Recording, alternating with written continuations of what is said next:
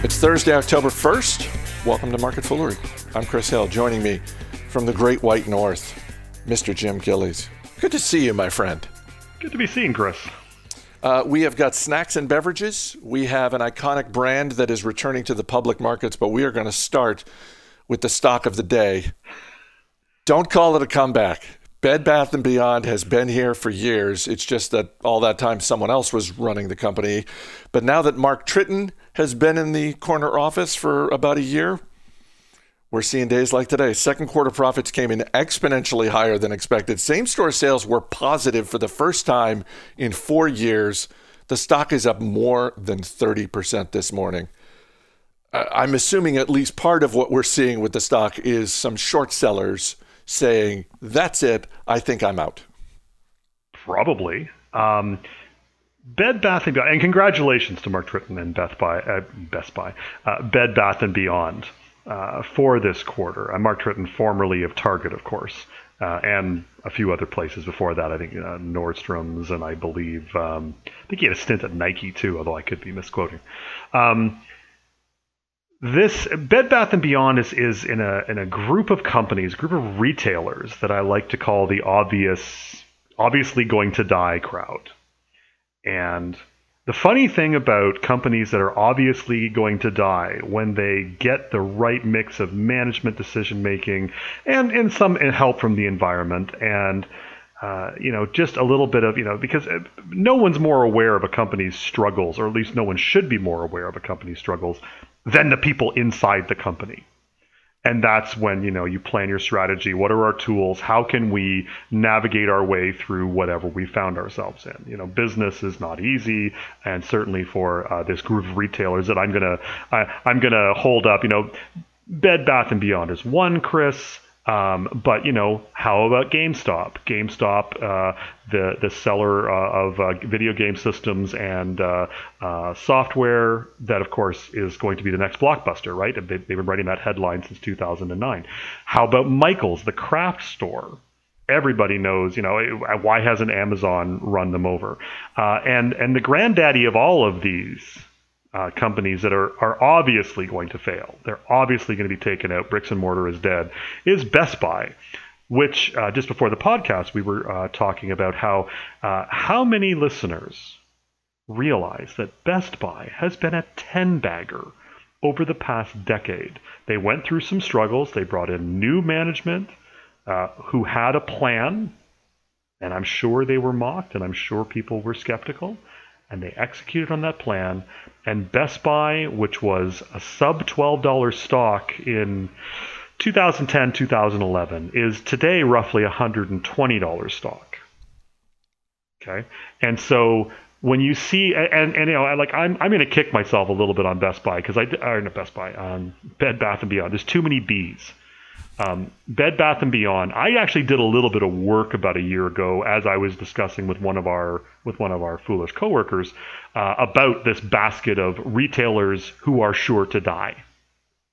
And we had this one, we had GameStop, we had Michaels on on the docket, and I went through you know what this company's history of cash flow was and what they'd done with it and how they'd raised capital. And this is before um, Mr. Tritton came on, but it, it it laid the groundwork for someone with a better vision to come in and knock the ball out of the park, which you've seen today. And and best uh, Bed Bath and Beyond is, as we speak, it's now a six bagger since March of this year.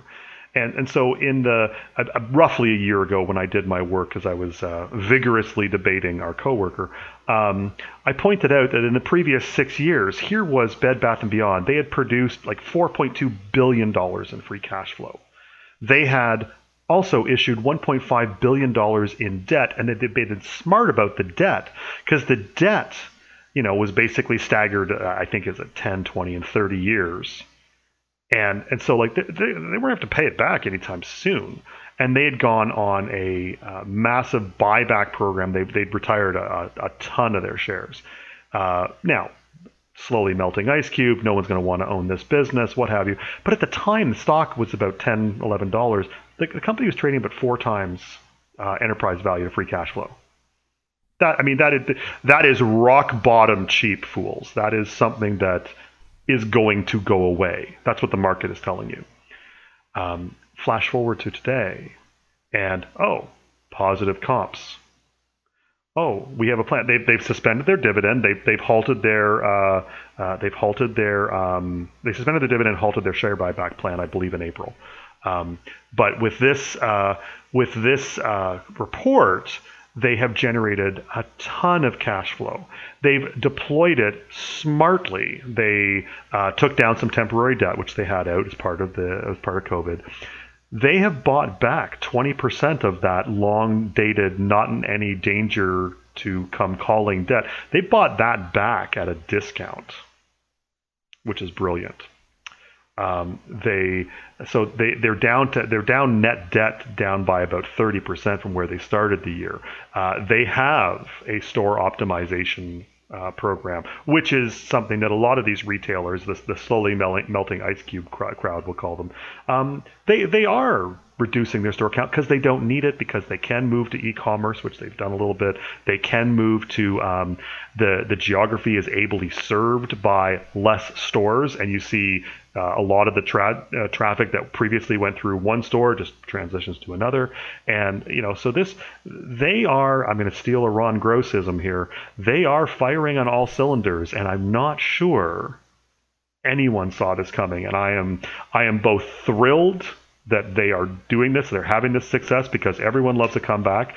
I'm less thrilled that you own it and I don't, um, and, but that's mainly because I had this in my hand a year ago, Chris, and I'm holding it up like you know, like the skull of Yorick, um, and and I'm l- looking at it, and I didn't at least put a little feeler position out because, as I said at the time, trading for four times free cash flow, that is close to no-brainer territory for me. So two other quick data points before we go to our next story. Uh, not surprisingly, digital sales a big driver this quarter. Mm-hmm. Um, that goes hand in hand with the store closures. So, so uh, another smart move by Tritton and his team, um, and also. Uh, uh happy to see that they're, you know, suspending the dividend. Uh, that they're suspending the, uh, you know, sticking with the we're not going to buy back shares. Uh, I'm also happy to see that they're um, not offering guidance. Um, you know, they're they're nor very focused. Yeah, yeah, nor, should, nor they. should they. No need to at this point. Um, let's move on. Third quarter sales for Pepsi grew five percent. And uh, kind of like we saw three months ago, snacks and some of the beverages, particularly the seltzer uh, part of their portfolio, helping to make up for the fact that so many restaurants are closed, uh, so many sports and entertainment venues are closed, and uh, you know that's that's you know the stock is basically flat and is kind of flat for all of 2020. But um, nice to see that the the salty snack part of the business is making up for the uh, sort of the tried and true Pepsi part of the business. Yes, well, the, the Gillies household, particularly the soon-to-be 16-year-old member of the Gillies household, has been doing his part to uh, to to help with the salty snacks uh, portion. And uh, shareholders uh, thank him. Yeah, I was going to say, um, you know, dude, you there are other food groups other than Doritos. Um, yeah, look, it was a perfectly acceptable boring quarter from a perfectly acceptable boring company. And and and I think you know Chris but maybe some of the the listeners might not know. Uh, for me to call a company perfectly boring that is from for me that's a compliment because I I like businesses that are boring. Um, I'm not a terribly exciting person myself. I enjoy uh, investments in companies that just actually do what we expect them to do and essentially just get it done quarter after quarter. Pepsi is not going to, you know, if you're looking for Pepsi to be a uh, a 10 bagger, you know, anytime soon, like the aforementioned Best Buy that we mentioned earlier, um, that's not going to happen. Uh, they are just a steady bedrock performer for your portfolio and we all need a few of those so we can go after the more exciting things in our portfolio. Uh, yeah, so it was it was a you know it was a boring it was a boring quarter you know but boring is nice because boring you know boring says oh we, we went up four four plus percent on on uh, organic revenue growth uh, total revenue growth went up uh, five plus percent uh, EPS is up 10% year over year just for the quarter. Uh, it's still down for year to date, but of course we understand why because the previous quarter with COVID, you know, no one no one was knew what was going on, so we kind of forgive that. Um, they are they're pointing towards a full year. They did give guidance. Um, they're pointing, pointing to a full year of approximate four percent revenue growth, approximately 550 in core earnings. Uh, the stock's at about 140 bucks, so it's not cheap. Uh, but it's not terribly expensive. And again, this is this is one of those widows and orphan stocks you can buy, put it away, and we'll see you when you retire. Uh, I like that uh, Hugh Johnston, who's the CFO at Pepsi, got a little granular on CNBC this morning talking about uh, because when you think about all of the food and beverages they have across their portfolio, um, he got granular talking about the new Cheetos macaroni and cheese, saying they're you know they're trying to keep up with oh. demand. As a fan of both Cheetos and macaroni and cheese, I haven't tried it yet, but I I, I can see why it's popular. Uh, any uh, did they give any color on the uh, two portals that they the, the direct to consumer sites that they launched earlier this year, snacks.com and pantryshop.com? Sadly, Chris, they did not, at least in the conference call or the press, the presser. Uh, maybe in the 10Q. I haven't read the 10Q yet, obviously, but um, yeah, no. Snacks.com. I can confirm both of those uh, sites are open and accepting offers as of the, this moment. Uh, snacks.com and and uh, Pantry Shop, I think, is an interesting uh, one because they are, you know, you are buying your you're you're buying all of your Pepsi slash Quaker products uh, simultaneously in in the various groups. So if you want your everyday pantry, you want to get your your oatmeal and your healthy uh, uh, your healthy uh, chia bars and uh, your rice cakes. Do people still eat rice cakes? And if so, why? Um, you know, you can get all those delivered at the same time, or you know, your snack package, your your breakfast package.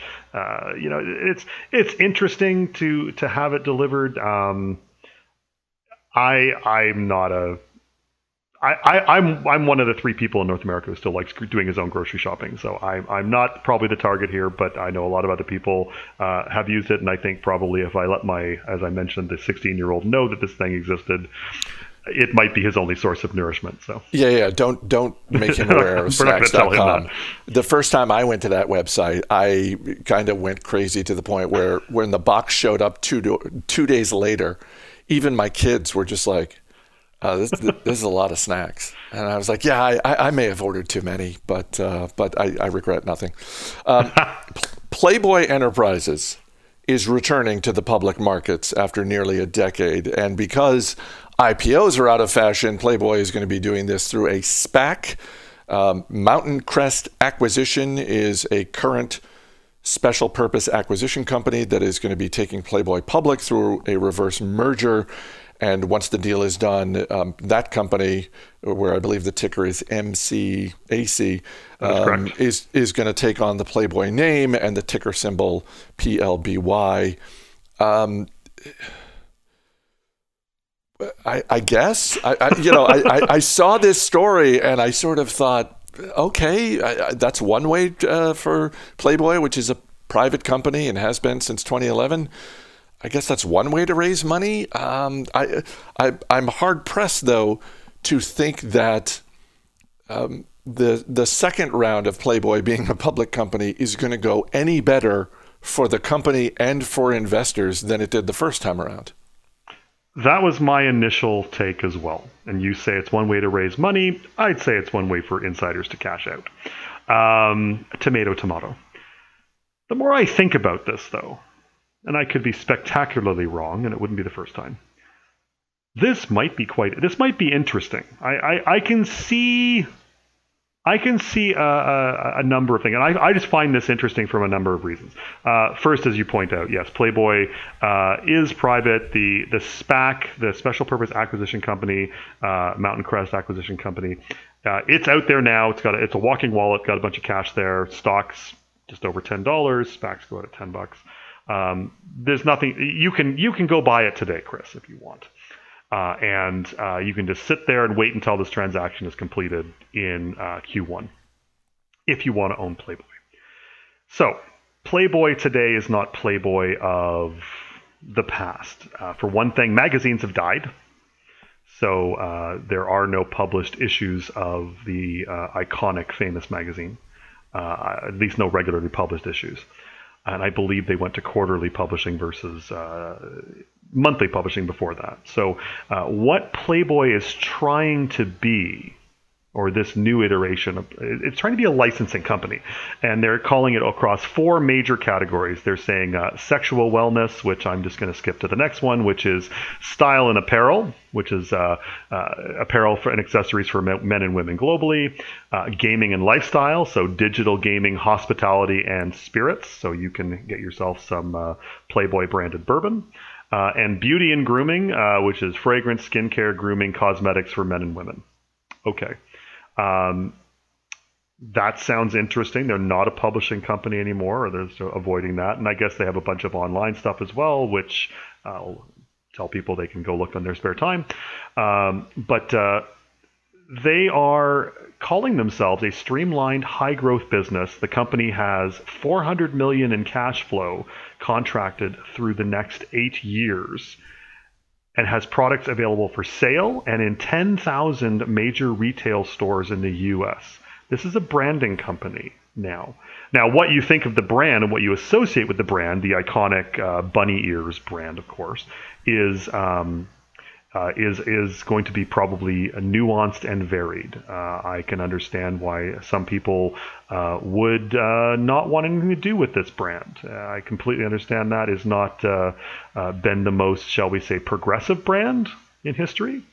It has fostered um, some attitudes, particularly about women, that. I think it's fair to say some would find distasteful, and I, I completely understand why. Uh, and for those people, they're just not going to be shareholders, and that's that's fine. But what I find interesting about this is if this if the licensing deal and and we have we've already had a certain dry run of this in uh, do you know the the ma- magazine Maxim uh, yes. It was it was so it's it was a men's lifestyle magazine. Was, you know, girly pictures and whatever. Uh, it was bought by a, an entity called uh, Biglari Holdings. I'm going to say eight or nine years ago, uh, with the goal that they went into change it from the the lad magazine into more of a lifestyle brand and, and licensing deal. What playboy is doing. Um, now uh, i mentioned earlier it's important to have uh, um, you know leaders at businesses you respect and trust. Biglari holdings is not one of those businesses. But i do know that they even though their circulation and sales are down significantly there they have turned that profitable on a small scale with the licensing strategy uh, I, I suspect that Playboy will do a better job, and it will depend on the valuation coming out. But you know, uh, one analogy I might throw up as uh, you know as a comparison is um, franchising businesses in the uh, in the restaurant space. So uh, Restaurant Brands International, which owns Tim Hortons and Burger King, um, Dunkin' Brands, which of course owns your beloved Dunkin' Donuts. Those are those are check cashing businesses. They they sell the franchise to a franchisee you know, and then take back 6% of their gross sales and royalties every month plus X percent for advertising. They sell you a system. And so those are very asset light, cash rich, capital generative businesses. And part of me wonders here. It's obviously not the same as selling, you know, uh, coffee and whatever. But part of me wonders if that is what this business will look like and if they are truly in the growth business and the cash generation business this might be an interesting opportunity. And you just hit on what I think is the most interesting thing to watch once it becomes a public entity again the high growth aspect of this. Because now we're going to see.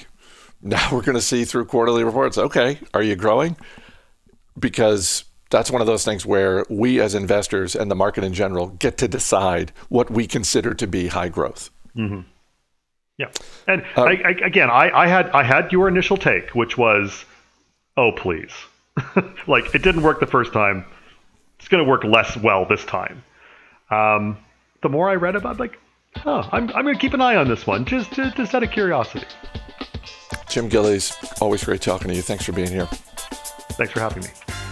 As always, people on the program may have interest in the stocks they talk about, and the Motley Fool may have formal recommendations for or against. So don't buy or sell stocks based solely on what you hear. That's going to do it for this edition of Market Foolery. The show is mixed by Dan Boyd. I'm Chris Hill. Thanks for listening. We'll see you on Monday.